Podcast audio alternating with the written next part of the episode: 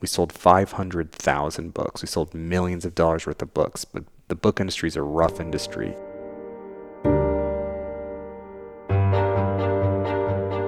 What's up, everybody? Welcome back to another episode of Going Deep with Aaron Watson. We have a really special episode today. Luke Skurman is the founder and CEO of Niche.com. You may have recently seen that they raised $6.6 million in a Series B to scale their organization, which is a user-generated database of reviews of schools around the country, K through 12, and universities. This is a company that Luke started from his dorm room in CMU and has been hard at work steering the company from the day he graduated.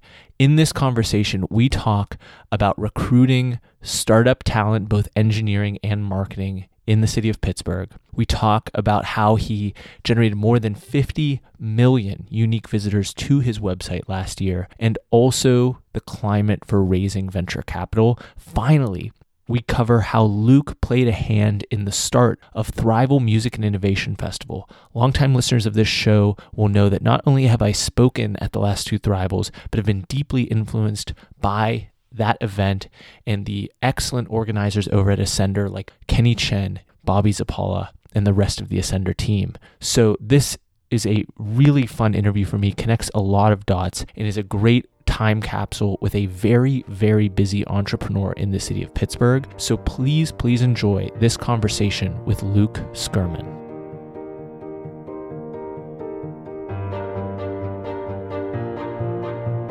You're listening to Going Deep with Aaron Watson.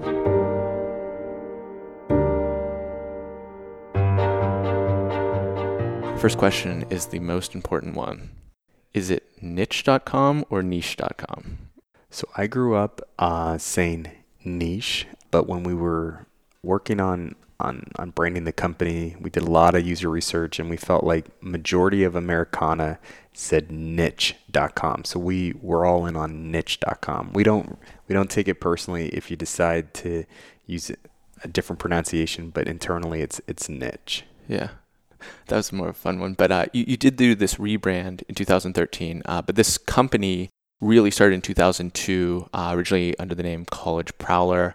And upon you graduating from Carnegie Mellon, this was your full-time gig and has been now for over 10 years.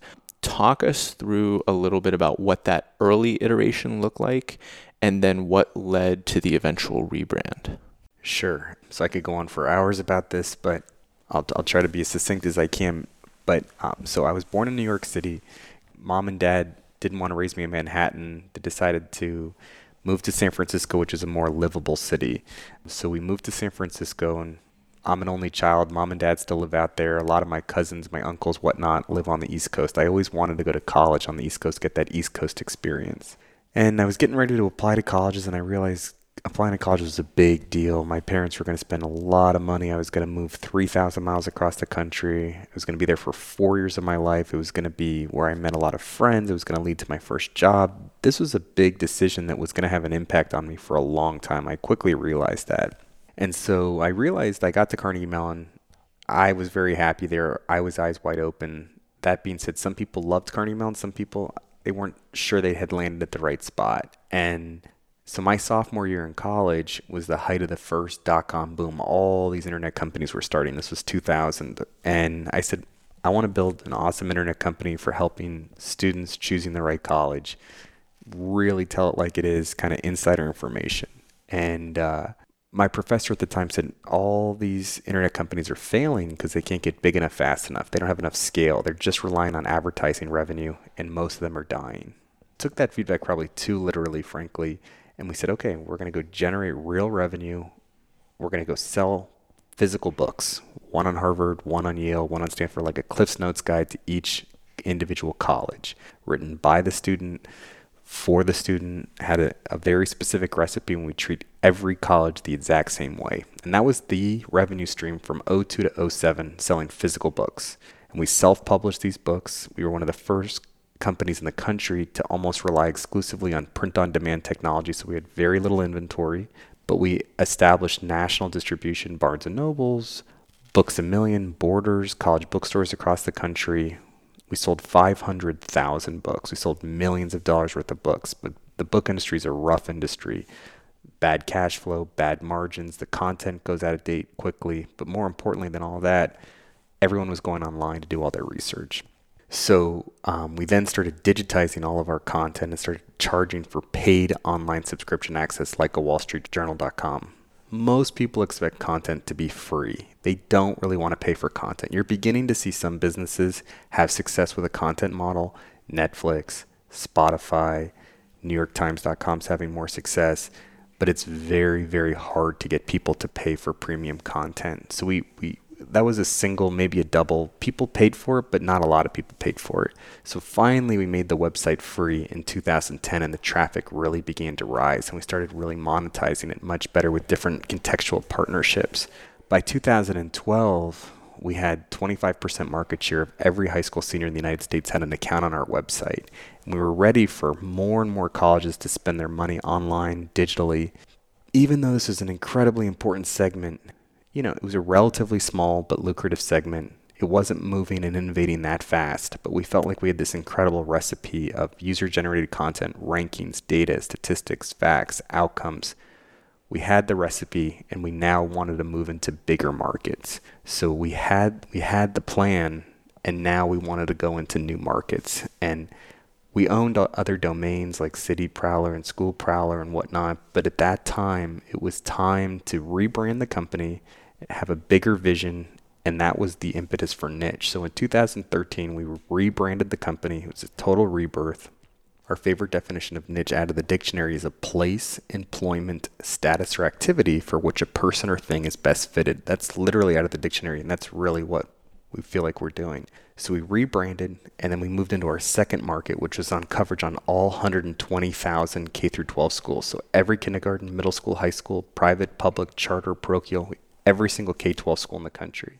And then by 2014, with a lot of user research, we realized that if you're looking at K-12 schools, you were also thinking about moving, that the price of a home was correlated to the quality of a school district, that schools were very connected to real estate. So then we had every city, town, and neighborhood and suburb in the country by 2014. So that's what we have today. Every single college, every single K-12 school, and every single place to live in the country. The tech stack on the back end completely modernized along the way. We have all this user-generated content, and we're kind of like scaling right now. But to answer your question, I know it's a long answer, but there was kind of a moment there where we tried a lot of different things, and it was time to kind of rebrand in 13 to go after something bigger and a little bit more ambitious. Well, you did a great job of taking a pretty broad question and condensing it into a valuable story for the audience. So I thank you for that. And as we talk about this rebrand and this next chapter for the company, you've been at it a long time, and there's always kind of a different trajectory or a different path that goes along with raising outside capital, particularly when it's a substantial amount, and just the expectations that come along with that and the vision that you reroute to, that you partially illustrated by talking about why niche and how it represented these multiple ideas. What I'm really curious about, because you're in a seat, you know, maybe in a San Francisco or somewhere, that's a pretty common trope, but it's not happening all over the place in Pittsburgh. When you're in this situation where you're going out and you're deciding, we're going to raise this amount of money, we're going to paint this vision for the company, we take on the capital, and then we start to go execute with it. You know, your father was an architect. That's a position where you have to fully realize, fully envision something before a single brick has been laid. And the nature of entrepreneurship is usually something where it's very dynamic and very, at least perceived to be, reactive or adaptable moment to moment. How do you think about the course that you chart for your company, both in how you articulate it to a potential investor and then also internally as you're navigating the ship? Yeah, it's a great question. So in this particular case, because we'd been around, even if it was a slightly different vision, slightly different brand, for better or for worse, that we were being judged on that performance. So we could have the most ambitious vision in the whole world, but they kept seeing this, well, this is what you've done the last 10 years. So I think there's two ways you can raise capital, okay? One is that you have some metric. It doesn't matter what it is. It can be photo uploads. It can be page views, it can be time someone's looking at your app, it can be anything. Something is growing insanely fast, really fast. Doesn't mean that there's revenue there, but something, some metric that you can point to is growing crazy quickly. Or you're getting to a point where you're getting real revenue, the revenue's growing, and there's a story there where there's the beginnings of something that could be a very compelling business. So in our case, for better or for worse, we were judged on our revenue, not on this rebrand, not on this vision. We were judged on hardcore numbers. Are your numbers growing or not? That is for better or for worse. I could paint this picture till we're blue in the face, but because we had real revenues, because we had a track record, that was the box I was put in, and I had to react to that. So you were stuck in that because the business had been around for a while? Yeah. Okay. That makes sense. And so sometimes it's easier to raise money, frankly, when you're just this really new nascent idea and you don't have that history associated with you. And the investor gets to use more of their imagination, yes, as opposed to some sort of financial model projection. And then all of a sudden, oh, you've done this, you've done this, you've done this the last 3 years. Why all of a sudden is it going to go like this?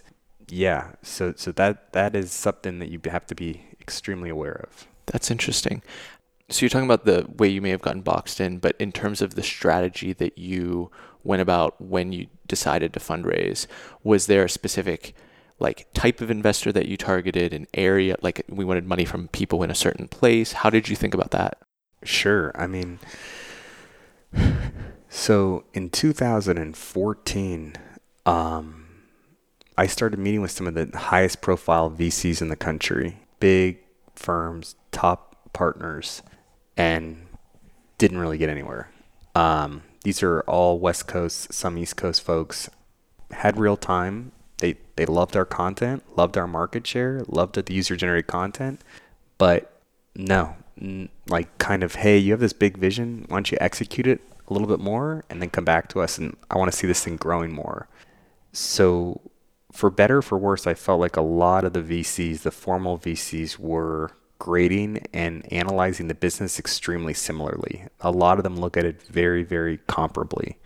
So I felt like we were sitting on this giant opportunity, but for better or for worse, the market wasn't ready to react to what we were doing from an investment standpoint in that regard. So then what we did is we changed course, and what we did was we created what's called a PPM, a private placement memorandum. And we set our own terms. This is our business. This is what we think we're worth. This is what you can invest in. So you can be a VC, you can be some famous entrepreneur, you could be anybody that was an accredited investor that thought this was a compelling opportunity. That's where we began to go. And we had a lot of success with that. We had some institutional money participate, a good amount, but we started to get more success with kind of entrepreneur to entrepreneurs. I had a good network of people that had been very successful. They believed in me. They believed in what we were doing. They weren't as stringent on some of the other things that the VCs were.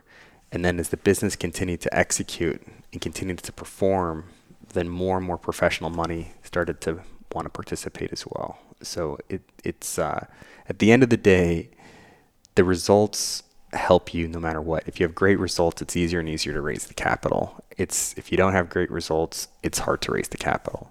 So what is the execution that is forthcoming for Niche? You talked about these different areas that you want to represent, but what does this money allow you to do? So we have a big vision, right? The average, and so in June, we're starting to tap into workplaces. So not only schools, colleges, places to live, but then places to work as well. So the average American chooses a school, a college, a place to live, and a place to work 29 times in their life. 92 million Americans make one of those four decisions every year. This is a big opportunity, and we're trying to go after that. So we have a lot to do from a product standpoint, from an engineering standpoint, and from a sales perspective. So the bulk of the capital, frankly, is really about growing the team right now. At the end of 2016, we had 35 full-time people. The end of 2017, we had 48 full-time people. Today, we have 60 full-time people. We're probably going to finish the year around 75 people. So it's coupling the business is growing from a revenue standpoint, but you also have to invest in the business ahead of the revenues where you have additional capacity. So we're at a point right now where the business is growing dramatically from headcount and from revenue and from kind of process. There's so much going on right now. Two kind of storylines that get told about Pittsburgh, and I just want to see if you agree with these or not. Number one, it's hard to get a venture firm or someone to invest there because they don't want to be sit on a board where they have to fly to Pittsburgh. And then also as you're building the team here, finding the talent to build these teams, whether it's from the universities or importing people. Sure. Let me answer both of those questions. So let's start with the second one first. I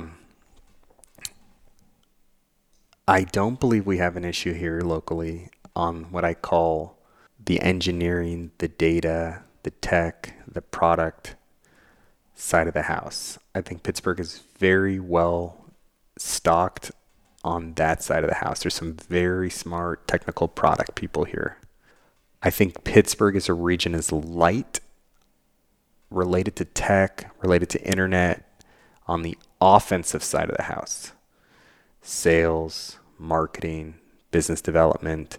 There's not huge deep benches here on the offensive side of the house for companies that are really doing what we're doing. There are not 10 other companies that have these deep benches that have had similar successes. So I think the technical talent with CMU, with Pitt, with all these great engineering companies here, I think the technical talent is here. The offensive side of the house is lighter. Now, that is a challenge. I don't have an easy thing to point to on the offensive side of the house. You get a few leaders, they have a network. It's not like Pittsburgh is swimming in crazy deep resources there. I don't believe it is. I feel like there's good resources on the technical side though. On the first question related to VC and whatnot, I definitely believe that to get a West Coast investor to come here and really get excited to sit on board meetings and whatnot, you have to be killing it. You have to be really, really flying high. There's so much good deal flow already in the Bay Area or already in the West Coast or already in LA or Seattle or Denver or whatnot to come all the way across the country to sit on a board over here. You have to really be killing it. Okay. Like, yes, Duolingo's killing it and they have some awesome West Coast investors. Okay, rightfully so. I mean, app of the whole world, they won app of the year. But that's, Avere Systems had some West Coast investors. That is rare. I think there is East Coast money that is willing to come to Pittsburgh and wants to invest in Pittsburgh and believes in Pittsburgh. You have to have a business that's compelling. You have to have a business that still makes sense. Investors are just not throwing money at things that they don't really believe in. All investors are picky. The cream rises. If you're really strong and you're really good, you can always find money. I think if you're probably raising under, and if you're based in Pittsburgh and you're probably raising under $10 million, it has to probably stay on the East Coast. If you're then getting to the point where you're really killing it, okay, and you're now you're looking for $20, $30, $50 million checks, I think that money can come at that point probably from anywhere in the country. But it's not easy to get somebody from New York or from Boston or from DC or from Chicago to come here. But it is possible. But you have to still be really doing a great job. Makes sense. With the chart that you've laid out for yourself, is that something where there's like an inevitable nature that you would need a subsequent round in that $10, $20, $50 million range? Or do you still have the flexibility? I apologize if this is an ignorant question, but like have the flexibility to say, we've taken enough money and we're going to go from here? Or does the kind of presumption that comes with some of that money chart that course for you? I would say that what I try to profess to always have is what I call optionality. And optionality means I don't need to raise more money. I'm done with raising capital. Optionality could mean that we get acquired and it's time to be part of a bigger organization. Optionality could mean, no, this opportunity is so large and just It's not time to be part of another company. It's not time to just reinvest our cash flows. We need even more money. It's too big of an opportunity. We need even more resources. That's absolutely a possibility. So what you don't want, in my opinion, is a gun to your head. You're bleeding cash. You're hemorrhaging. You're begging for money. And if you don't get it, you're screwed. So you need to be very thoughtful and you need to be very smart about it. But I don't think it's realistic to say raising money, we're never going to raise money again. I always have to consider that that's a possibility. Makes sense. So maybe we can talk, as we aim towards wrapping up here, a little bit just about practical first steps for listeners out there who are maybe more on the novice side from an entrepreneurial standpoint of getting something off the ground. You really like built this brick by brick from very early stage. When you either mentor young entrepreneurs or at CMU or through Ascender or as you go around the scene, what are some of the practical nuggets that you try to make sure that they grasp? Number one, I would say, I know this might sound so elementary, but is follow-up. If someone opens the door, you have to follow up. You have to send that email. You have to call them. You have to get on their calendar. You have to get that coffee. There's this neurosis where people are like, oh, they're so busy and I don't have this big ask and I don't want to waste my one bullet. If you get that card or you get that window, you have to make it happen. Follow up is so key. I can't believe how weak I see people are on follow up. It's astonishing to me. You don't have to be the most smart, the most driven, the most brilliant person in the world, but you just have to follow up is like 80% of it sometimes. So you get to all these networking events, you go have this lunch, you do this whatever, you have this coffee, you bump into someone, the door's slightly ajar and then you don't follow up. It's just crazy. You have to follow up. Follow up is critical. So that's one. I mean, that's just elementary, but I can't tell you how often I see poor follow up. I think that another thing is that entrepreneurship is so difficult and it takes so much time that the amount of work to do a small company or to do a big company, you should be aiming as big as you can be aiming because it takes so much work, small or big, it still takes so much out of you that you should be thinking at the very beginning about the market size and about the potential, and it's going to dictate everything. That if you're aiming too small from day one, your business is just never going to be that big. You've got to try to think as big as possible. Can you put a tangible example on thinking small or not having the larger wherewithal of a business model maybe that you're saying? Let's start with my business. You know, when I started off, we said, wow, there's 4 million high school seniors. There's 3 million go to graduate from high school every year. 2 million go to college every year. We can sell a lot of books. But how many high school seniors and parents are really buying books related to college every year? You know, I told you we sold 500,000 books. We sold about 100,000 books a year. That's a lot of books in the space. It's just not a giant market. It's just not. Even if you take that away and you don't call it that, there's 2 million people a year choosing a college in the United States. It's not insignificant, but it's not billions of people a month on Facebook or looking at Google or Amazon's impacting. It's still 1,000 times smaller than what those companies are going after. Now, all of a sudden, we're helping with schools, colleges, places to live, places to work. We're in a much bigger opportunity. And our opportunity now can also scale internationally. We can go into more markets. We can go to nursing homes. We could go into British high schools. We could go into Canadian colleges. Our model now could do anything. So our market size and our potential is limitless now. We have transitioned from this small, tiny analog book company to the potential to be a completely global company. And that has taken a lot of work to do that over this period of time, but we have gone from a very small market size to an enormous market size. That makes sense. We're going to wrap up with our last two questions, but before we do that, you've also been involved, I mentioned, with Ascender, the incubator and co-working space down the street, and also with the Thrival Innovation and Music Festival. I think we've interviewed almost everyone over there, Bobby, Kenny, Dan, on and on down the list.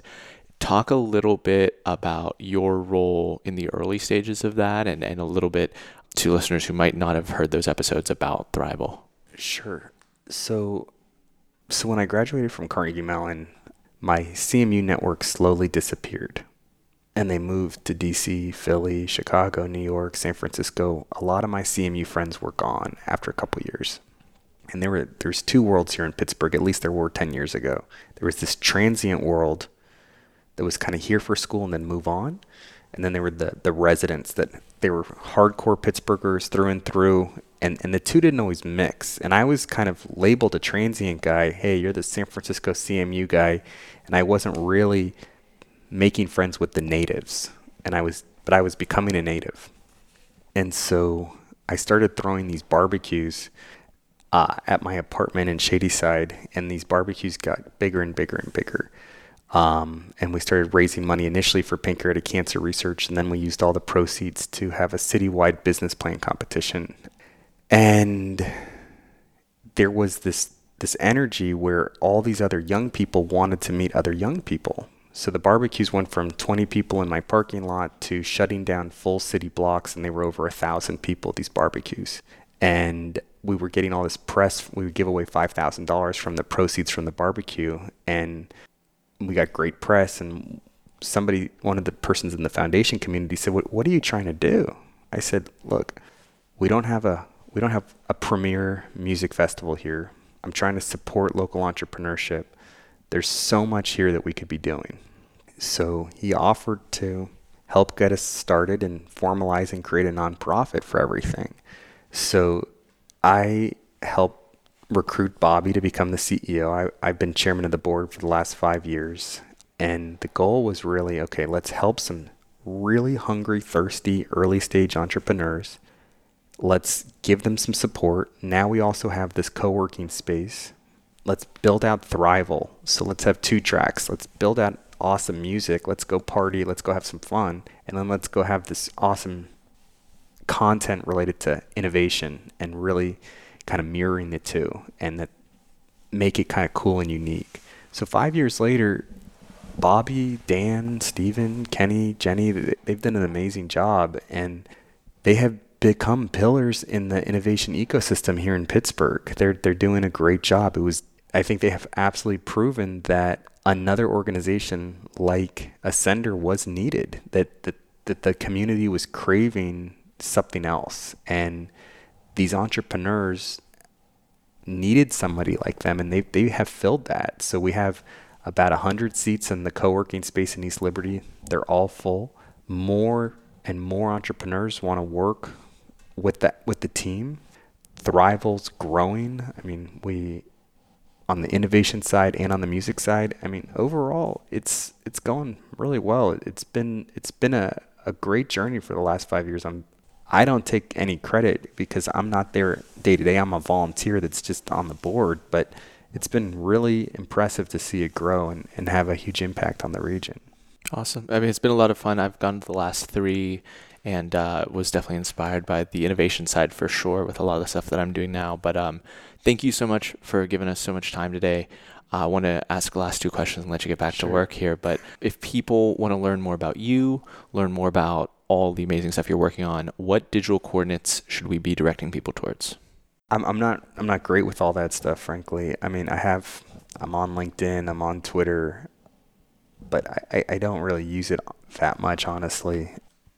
I'm a big email guy. If folks really want to get in front of me, they can email me. Happy to always connect with new people. They can obviously follow the company on LinkedIn, on Twitter, on Facebook. All of our tags are usually niche social.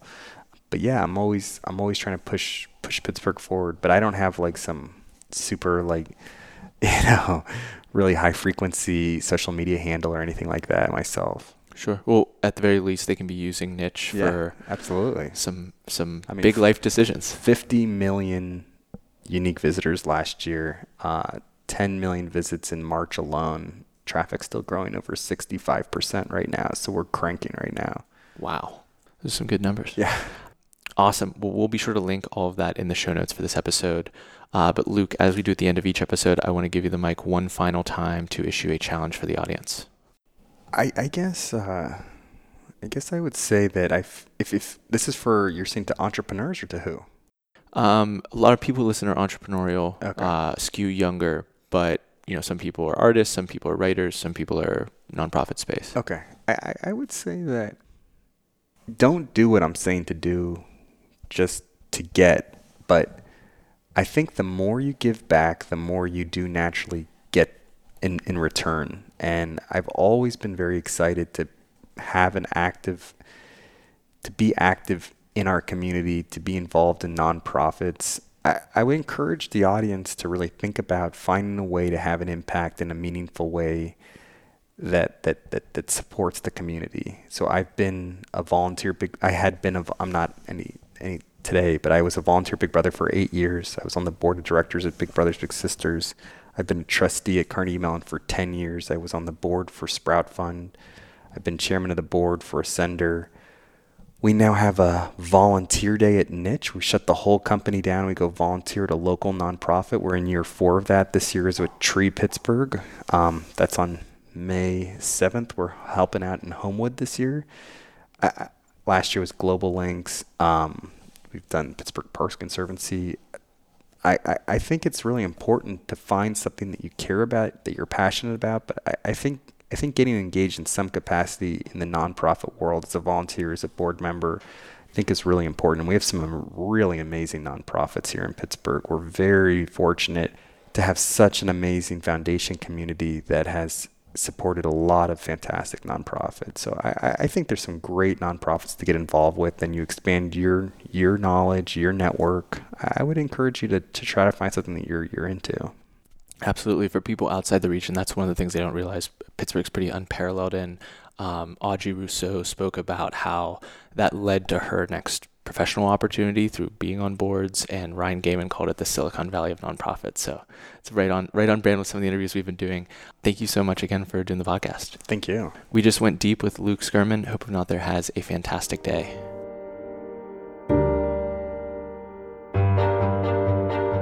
Hey, thank you so much for listening to another episode of Going Deep with Aaron Watson. Please hit that subscribe button if you've not already done so. And also get excited. We are less than a year away from the Going Deep Summit 2.0. We've announced our first speaker, Mike Dariano, who has been on this show many times talking about books, reading, and assimilating knowledge from great resources. He's going to be giving a killer keynote at the Going Deep Summit 2.0, which is March 23rd, 2019. So mark your calendars now and get your tickets before they go up in price. More information can be found at goingdeepwithaaron.com/event.